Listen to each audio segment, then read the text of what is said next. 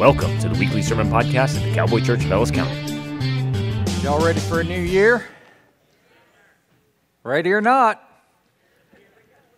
How many of you like to make mistakes, by the way? How many of you like to make really big mistakes? I don't see so many hands going up on that. I'm going to tell you what, we don't enjoy making mistakes, but I guarantee you all of us do make them.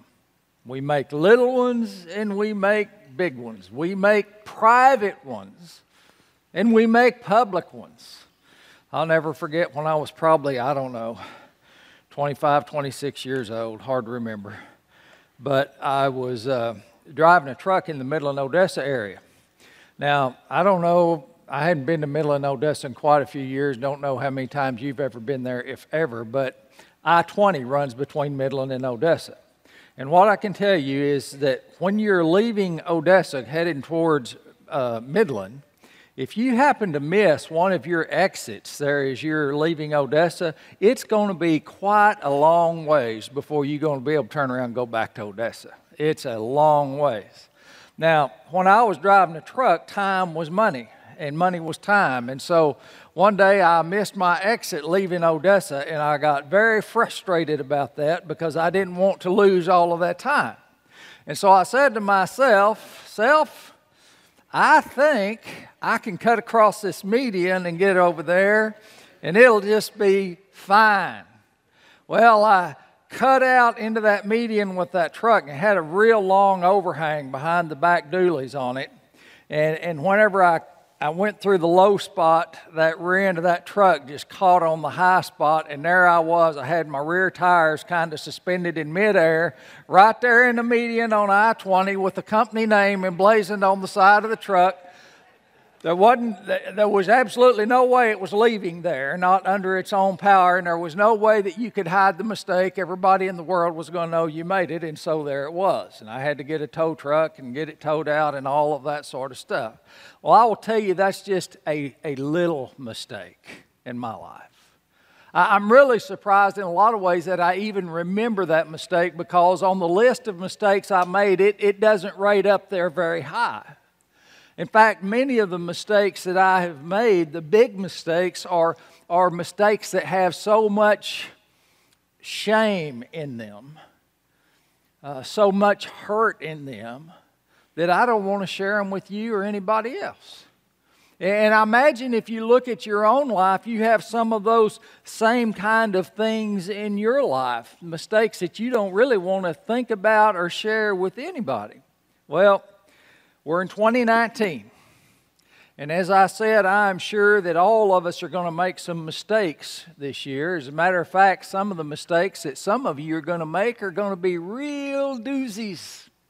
Some of you are going to make some mistakes that are going to change the direction of your life. Some of you are going to make mistakes that are going to uh, have a negative impact on your psychological profile for the rest of your days. And I wish that that weren't true, but I, I just know from experience that it is. There are going to be moments that you're going to walk into that you're going to look back with regret and, and wish that you could have a do-over. Wish you could do them again. By the way, you know, sometimes I hear people say, well, you know what? I, I've lived a good life. I don't really have any regrets. And what I would say is, anybody that can get towards the end of their life and say that they don't have any regrets, they're just not very self-reflective people.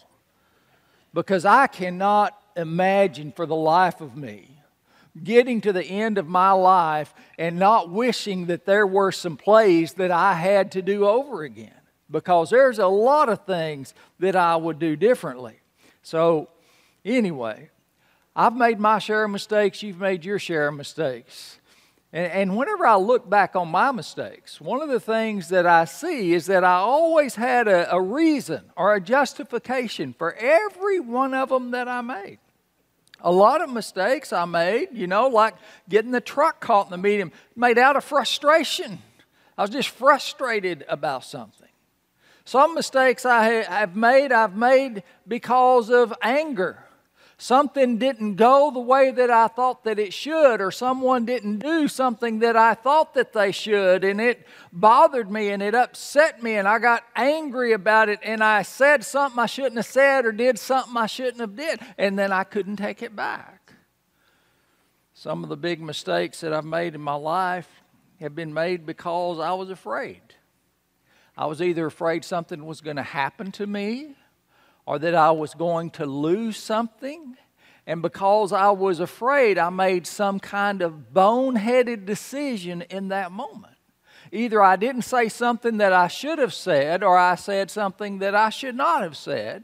But, but you know how those things go. I did it because I was trying to protect myself at the time. It seemed perfectly defensible. There are some mistakes that I have made in my life that I made because I was proud. Moments whenever I didn't say something or do something because I was very concerned with how it would look to others and how I would be perceived and how it would affect my reputation. Churches, by the way, can make those kinds of mistakes. Some of the ugliest mistakes that I have seen churches as a whole make have been mistakes that they have made trying to protect their reputation rather than doing that which was right. So there's all kinds of justifications for the mistakes that we made. But as I look at the mistakes that I have made, whatever you want to say about them, whether they were made out of anger or fear or pride or some other motivation, there is a common thread that runs through all of them. And the common thread that I find running through all of them is that of selfishness. And by selfishness, I simply mean this. I, I, I wanted things to be convenient for me. I wanted things to work out the best for me. And, and whenever something came along that frustrated that, whenever something came along that was inconvenient for me, or something came along that wasn't the best for me, then, then I got into this mistake-driven mode and I did things that I shouldn't have done. Well, I'm going to tell you something, guys. Most of the big mistakes that you will make in twenty nineteen will be much the same. They will be driven, your big mistakes, by selfishness. Now, you're not going to see that at the time. It, it, when you're in the process of making those mistakes, you're not going to see it as, as you acting selfishly. You're going to see it in terms of you pursuing your own happiness. You're going to see it in terms of you just putting your life in order and doing things in such a way that, that it works out for your own happiness. I mean, I want you to think about this for a minute. I've, I've been in the pastoring business now for something over thirty years. And, and what I have observed is that the biggest train wrecks that people make in their lives, they make while they are pursuing their own happiness. Think about that. Why do people have affairs?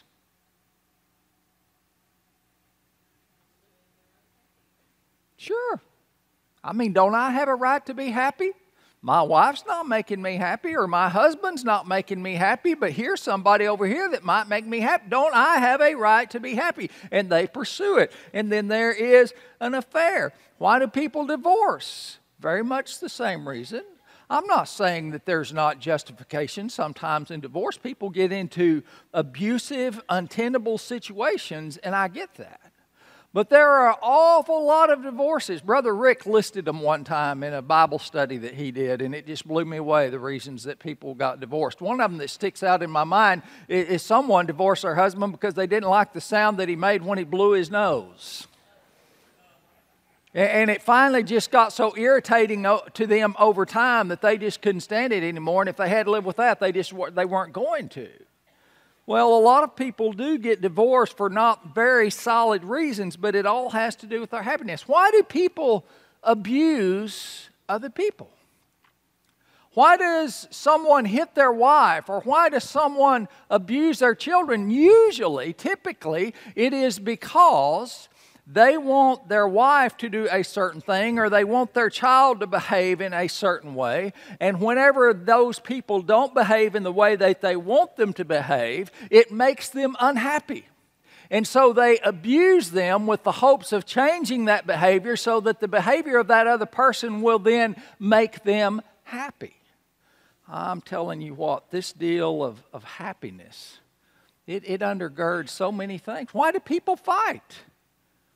Many times we get into arguments and quarrels and disagreements because of something that we're unhappy about. As a matter of fact, I would say to you, James chapter four nails it just about perfectly if you want to turn there. James chapter four, it's going to be more towards the back of your Bible.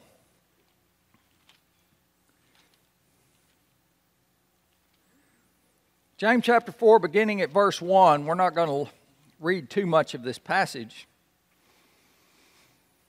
I think it'll be one that you have probably encountered before. James chapter four, beginning verse one says, What, what is causing the quarrels and fights among you? Don't they come from the evil desires at war within you? You want what you don't have, so you scheme and kill to get it. You are jealous of what others have, but you can't get it. So you go out and you fight and wage war to take it away from them, yet you don't have because you don't ask God for it. And even when you ask, you don't get it because your motives are all wrong. You only want what will give you pleasure. You only want what will make you happy. What causes quarrels and fights among you? Well, you're not happy with your lot in life. But you see someone else that has those things that you want, and so you begin to, to squabble and quarrel with them, hoping to get from them what you yourself don't have. That's what James says. I would say to you this morning that most of the self-destructive behavior that we see going on around us is directly related to people not being happy. Why do people go out and get drunk? Why do people get addicted to drugs so that they have to have those drugs to function? What, what lies behind that? Most of the time there is a life disappointment there. Something has happened in their life that is displeasing to them, something they didn't plan, something they don't like, something they can't change, something that won't work out. They are unhappy, and now they are self-medicating, trying to dull the unhappiness that they feel. Why do people commit suicide? I'm going to tell you something. There is rarely a year that this church staff doesn't deal with a suicide. It's not always in our immediate church family, and I praise the Lord for that, but it's connected to our church family. And why do they come about? Why do people commit suicide? I'm going to tell you the truth. ninety-nine percent of the time, it is because they have written for themselves a life script. And they have said, this is how I want my life to go. Because if my life goes this way, then I will be happy and everything will be good. Now, that life script can be different for everyone. One person's life script might say, you know what, I'm going to go out and, and I'm going to pour my life into my work, and I'm going to make a lot of money, and I'm going to do well, and I'm going to get to the place where I can enjoy life. And then all of a sudden they get to be about my age, maybe in their late fifties or early sixties. And they have worked hard all of their life, and they have had a lot of successes, but all of a sudden there is a financial reversal of some kind, and everything that they have hoped for, all of a sudden it, it is like the rug is pulled out from under them, and all of their dreams vanish overnight, and they say, man, my life, my dream has disappeared, and I don't want to live anymore. Sometimes a young man or a young woman takes their life because their life script says, well, I have found this person that will make me happy. But then one day that person says to them, I don't love you anymore, or I don't want to be with you anymore, and, and their script is destroyed, and they say, well, if this is not going to be my life script, then I don't want to live anymore. It all has to do with, with, with unhappiness. I saw, as a matter of fact, this past Uh, maybe in the past ten days or so, I think the single most senseless thing I have ever seen. Uh, it happened in Abilene. It was picked up by the Fort Worth Star-Telegram. And uh, it was about a, a murder that took place in an alley. And, and the murder happened this way. A gentleman and his wife bought some new mattresses for their children. And they took a twin mattress and they took it out and put it in the dumpster. And one of their neighbors was very unhappy that someone put a twin mattress in the dumpster. So they took the twin mattress out of the dumpster, and they knew which neighbor put it there, and so they flipped it back over into the neighbor's yard. And so the neighbor walked out, and he saw the mattress in his yard, and he said, well, I'm not going to, you know, put up with that. So he takes the mattress, and what does he do with it? He puts it back in the dumpster.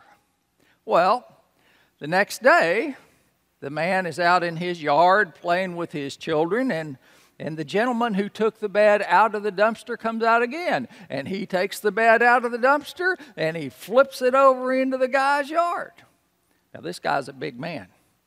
He's like Big Al over there. He, he, hadn't had, uh, he hadn't had a whole lot of people stand toe-to-toe with him and give him those kind of issues, and he was pretty, he was pretty upset about that. And so he went out to confront the gentleman who had...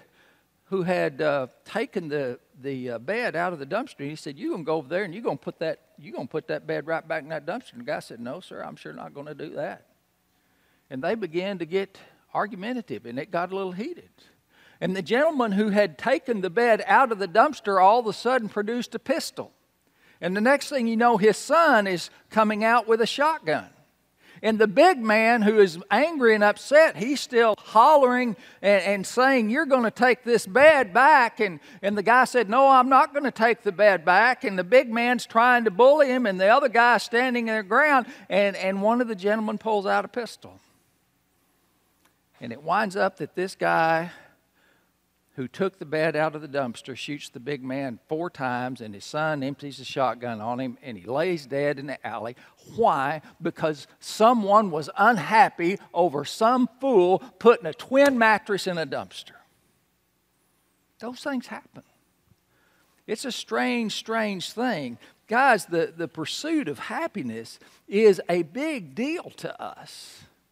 It's such a big deal that I don't know if you're aware of it or not, but we've actually incorporated it into some of our founding documents. See if this doesn't sound familiar to you. We hold these truths to be self-evident, that all men are created equal, that they are endowed by their Creator with certain unalienable rights. Among these are life, liberty, and the pursuit of happiness. That to secure these rights, governments are instituted among men, deriving their just powers from the consent of the governed. That whenever any form of government becomes destructive of these ends, it is the right of the people to alter or abolish it, and to institute new government, laying its foundation on such principles and organizing its powers in such forms as to them shall seem most likely to effect their safety and happiness. Right in our founding documents, happiness was something so central to human nature that it was incorporated in that. It, it's been enshrined in some of the most uh, dear things that we hold in our country. Yet, as we have already seen, within this desire to have happiness are the seeds of our own destruction. As a matter of fact, John Calvin wrote it this way. He said, consulting our self-interest is the pestilence that most effectively leads to our destruction. That's pretty fancy language. Let me say it slower. Consulting our self-interest, pursuing our happiness. It's another way to say it. Consulting our self-interest is the pestilence. What's a pestilence? You know, if you got a house full of rats, that's a pestilence. If you got a house full of roaches, that's a pestilence. He said, this is the pestilence that most effectively leads to our destruction. And yet, it seems like this desire to have happiness is kind of hardwired into us, doesn't it? I mean, you can go back to the Garden of Eden. Even before sin began, it seemed like there was this desire in the human heart to pursue happiness. I want you to look, if you will, this morning at Genesis chapter three, verses one through seven.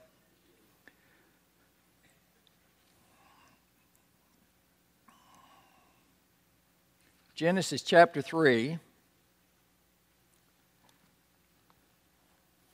verses one through seven. Story of Adam and Eve in the garden.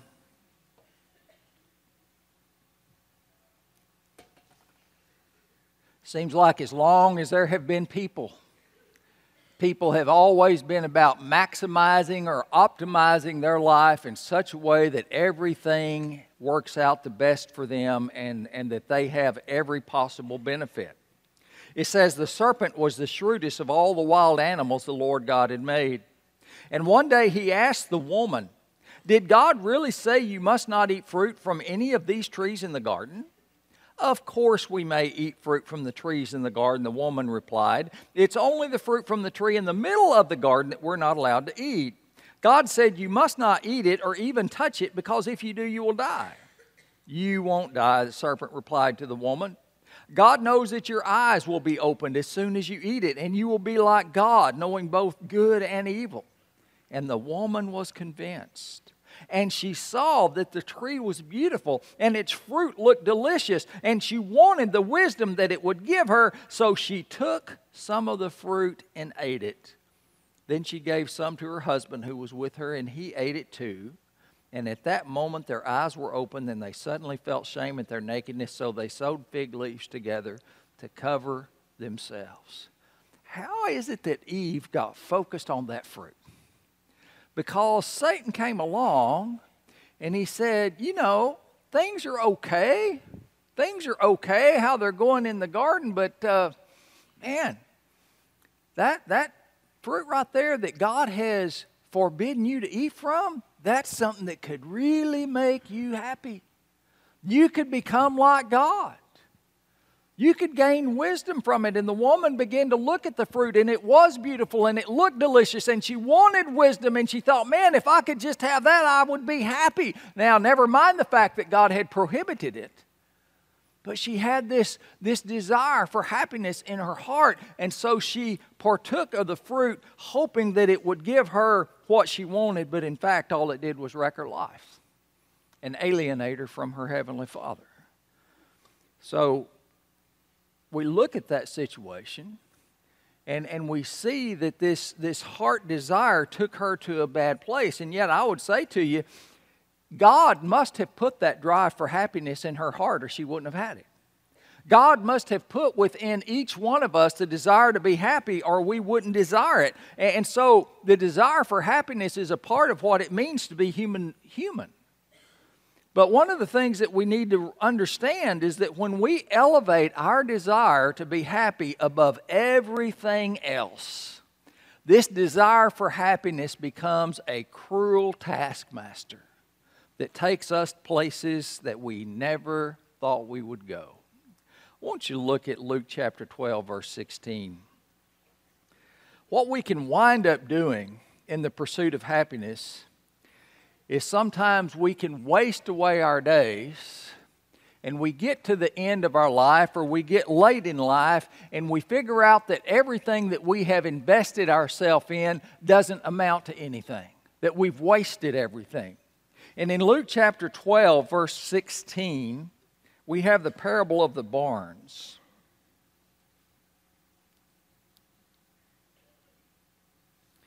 Luke chapter twelve, verse sixteen.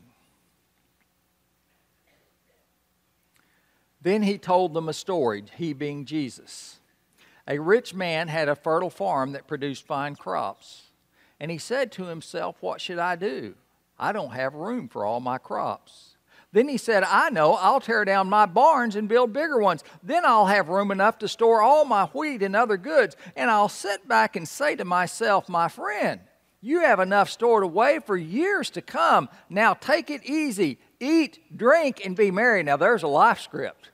There's a life script. But God said to him, verse twenty, you fool, you will die this very night. Then who will get everything that you worked for? Yes, a person is a fool to store up earthly wealth, but not have a rich relationship with God. This guy had this life script.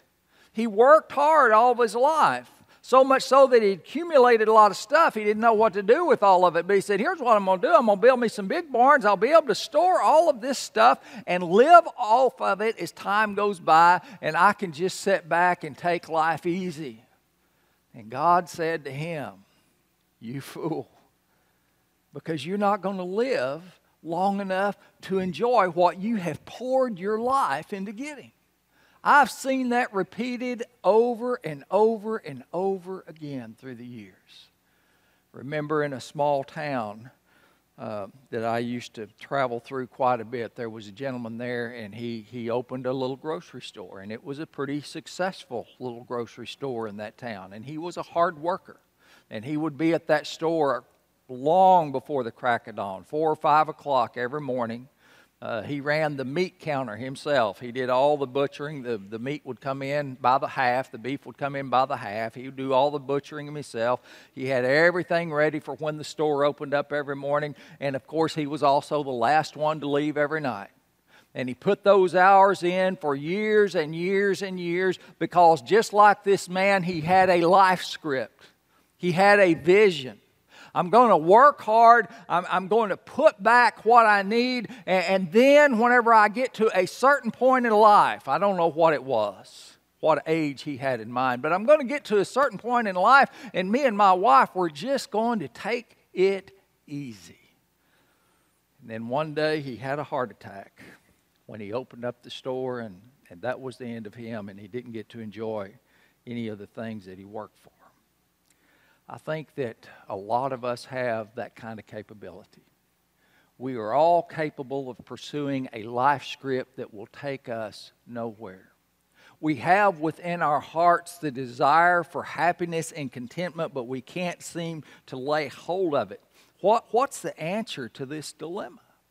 See, the problem is we want happiness, but many times we don't know what it is that's going to make us happy. And so we pursue all different manner of things, but, but they're always a dead end. And what I would say to you this morning, guys, is there is one simple truth that can set us free from this. One simple truth. As a matter of fact, if you have kiddos this morning, over in Children's Church, they're being taught this simple truth that I'm teaching you this morning. Uh, Matt has come up with fifty-two truths that he wants our kids to know, and he's going to try, him and Raquel are going to try to teach it over the course of a year. And I would say to you as parents, many of us are pretty biblically illiterate in our world today. And if you feel that you might be one of those, you would do well to follow along with what your kids are learning in Children's Church this year. But what they're learning in Children's Church this morning is this. It involves a question and an answer. The question is, what is our only hope in life and death? And the answer is that we are not our own, but belong, body and soul, both life and death, to God and to our Savior, Jesus Christ. What is our only hope in life? Our only hope in life is to discover that we're not our own, that we were bought at a price, that we don't live to ourselves alone. As a matter of fact, if you'll look at Romans chapter fourteen, and this is the Bible verse I think your children are going to be given this morning as well. Romans chapter fourteen, verse seven. Paul writes this. He says, "For we don't live to or die for ourselves. If we live, it's to honor the Lord, and if we die, it's to honor the Lord. So whether we live or die, we belong to the Lord." If we live, we belong to the Lord. If we die, we belong to the Lord. The purpose of our life is to serve and honor the Lord. I'm going to tell you something. If we could embrace that one truth, if we could memorize that, if we could hold on to that, that would do so much to keep us from pursuing things that will destroy us or making, or making mistakes that we wish we hadn't made. Or, God forbid, even getting to the end of our life and looking back over our life and saying, well, how about that? I wasted it. I got it wrong. Paul's life, guys, is a, a good picture of someone who understood that he didn't live for himself alone. Paul understood from the moment that he met Christ on the road to Damascus that, that his heart had to belong to God. That from the time that God poured out His grace on him, he was so thankful for what Christ had done for him on the cross and so thankful that God had extended His mercy to him. That Paul said, I no longer can, can live life just for me.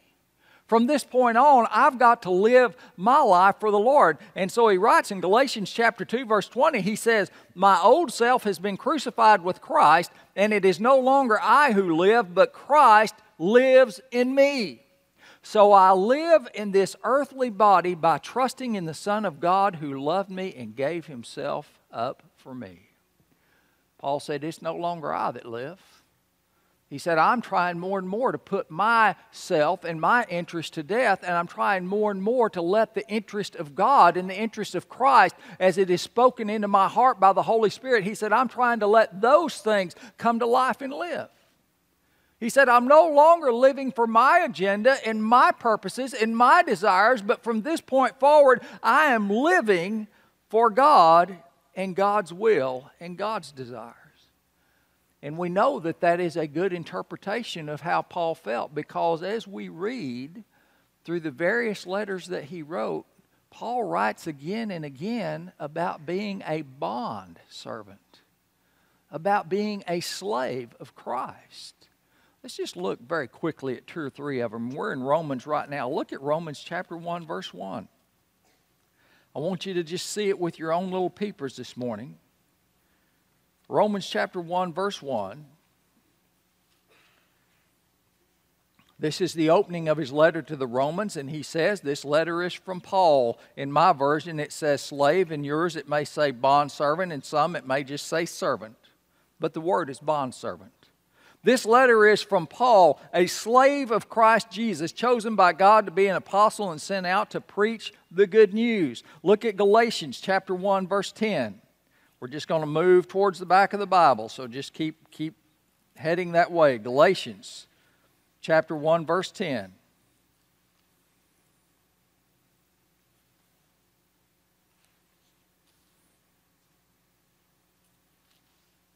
Galatians chapter one, verse ten, Paul says, obviously, I'm not trying to win the approval of people, but of God. If pleasing people were my goal, I would not be Christ's servant. Again, your version may say slave, or it may say bondservant, but the word is bondservant. If I were trying to please people, I wouldn't be God's bondservant. Let's look at Philippians chapter one, verse one. Now, I actually have several more written down, but I think we'll pause it right here. Philippians chapter one, verse one. He says, this letter is from Paul and Timothy, slaves of Jesus Christ. Paul consistently understood himself as existing to serve God and to pursue God's ends rather than his own. Now, in our flesh and in our humanity, we would probably think that this would make Paul a little bit resentful, that this would make Paul a little bit bitter, that, that Paul would chafe under this a little bit. I mean, after all, if we're asked to lay down our interest for somebody else and to live in a way that we would rather not live, if we feel like we're not able to pursue the goals and dreams and aspirations that we have, if something is standing between us and that, it makes us kind of resentful. And we might think, man, Paul must be resentful because he's having to lay down everything he wants in order to serve the Lord. But in fact, serving God had the opposite effect. I want you to look at Philippians, since we're already there. Philippians chapter four, verse eleven. Philippians chapter four, verse eleven.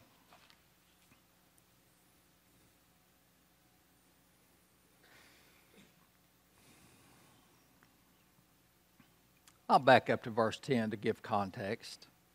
Philippians chapter four, verse ten. How I praise the Lord that you're concerned about me again. This is Paul writing to the church at Philippi. How I praise the Lord that you're concerned about me again. I know you've also always been concerned for me, but you didn't have the chance to help me. Not that I was ever in need, for I have learned how to be content with whatever I have. I know how to live on almost nothing or with everything. I have learned the secret of living in every situation, whether it is with a full stomach or empty, with plenty or little, for I can do everything through Christ who gives me strength. Paul said, I've learned the secret of being content in every situation. Think about that. I am content in every situation. I'm content whether I'm well fed. I am content even if I'm hungry. I'm content when I'm clothed. I'm content when I'm naked. What does it mean to be content? On Sundays, I usually leave church twelve thirty, somewhere between twelve thirty and one thirty.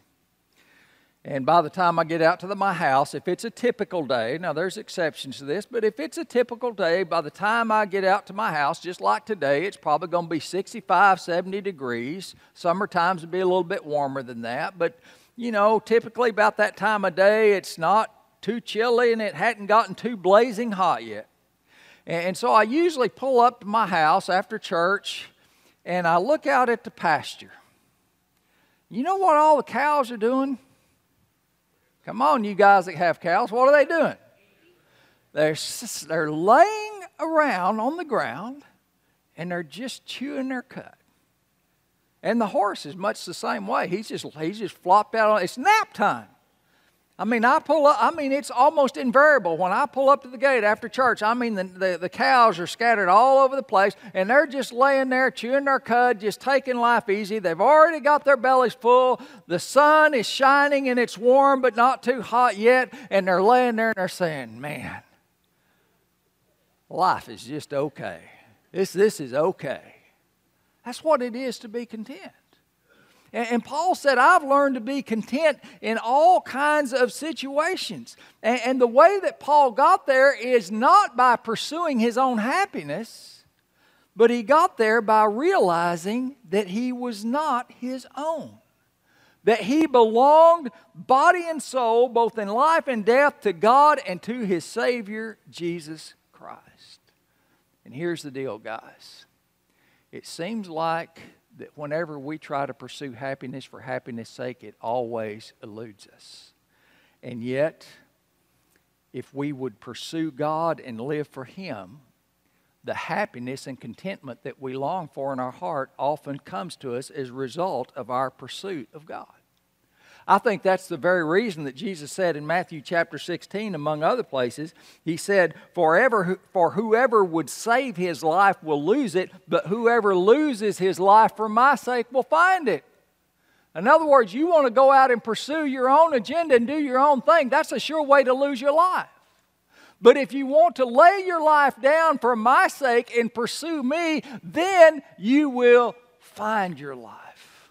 Then you will find your life. The biggest mistakes that are going to be made in twenty nineteen are going to be made by people who are pursuing their own happiness. The biggest mistakes in twenty nineteen are going to be made by people who are determined to have life on their terms. The greatest happiness, on the other hand, ironically, is going to be found by people who recognize that they are not their own, but that they belong to God. They've been bought at a price. I'm going to tell you the truth. I think God wants us to be happy. I do. I believe that's why He placed this desire for happiness in the hearts of every human being. But God will never let us lay hold of happiness for happiness' sake. He will never let us be happy by the pursuit of things or by the pursuit of pleasure or by the pursuit of our own agenda. Do you know why? Because that's idolatry. And idolatry always leads to destruction. And so really, as we start out this new year, we, we have two paths and two options before us. One of them is to pursue life on our own terms and to pursue happiness and make that the center of everything and be enslaved to idolatry. Or we can live for God and allow Him to fill our hearts with joy and contentment. Now, I don't know if joy and contentment is the exact same thing as happiness or not, but I know one thing, it's richer and it's better and it's more fulfilling. These are the only two paths open to us. And my question for you this morning is, which path are you going to pursue in twenty nineteen? Let's pray together. Lord God, we come before you this morning in Jesus' name. We thank you for the truth of your word. We thank you for the power of your spirit. We even thank you, Father God, for the hunger in our heart that longs for that peace, joy, and contentment. Lord God, I pray that you've spoken a word this morning that, that um, is a spirit-empowered reminder that if we truly want to find peace and joy, if we truly even want to lay hold of happiness, there's only one place to get it, and that is in pursuing you and your will for our lives. Lord, I just look at Paul's life and how rich his life was and what a legacy he left behind and how he got to the end of his life and said, I fought the good fight. I have kept the faith. I have finished the race. And he was able to say things that way because he had pursued you with all of his heart and his soul and his mind. Lord, I pray that you will help us to do the same. Help us to evaluate every day and just help us to evaluate not only our days but what we do, and ask ourselves the question, are we pursuing happiness for happiness' sake? Or are we trying to serve the Lord? Father God, help us to be honest in our answers. Help us to be repentant if the answer is wrong. Help us, Father God, to learn to say with Paul that I have been crucified with Christ. And I no longer live, but Christ lives in me. Lord, we lift this up to you this morning in Jesus' name and for his sake. Amen. For this sermon and many more, check out our website at w w w dot cowboy faith dot org.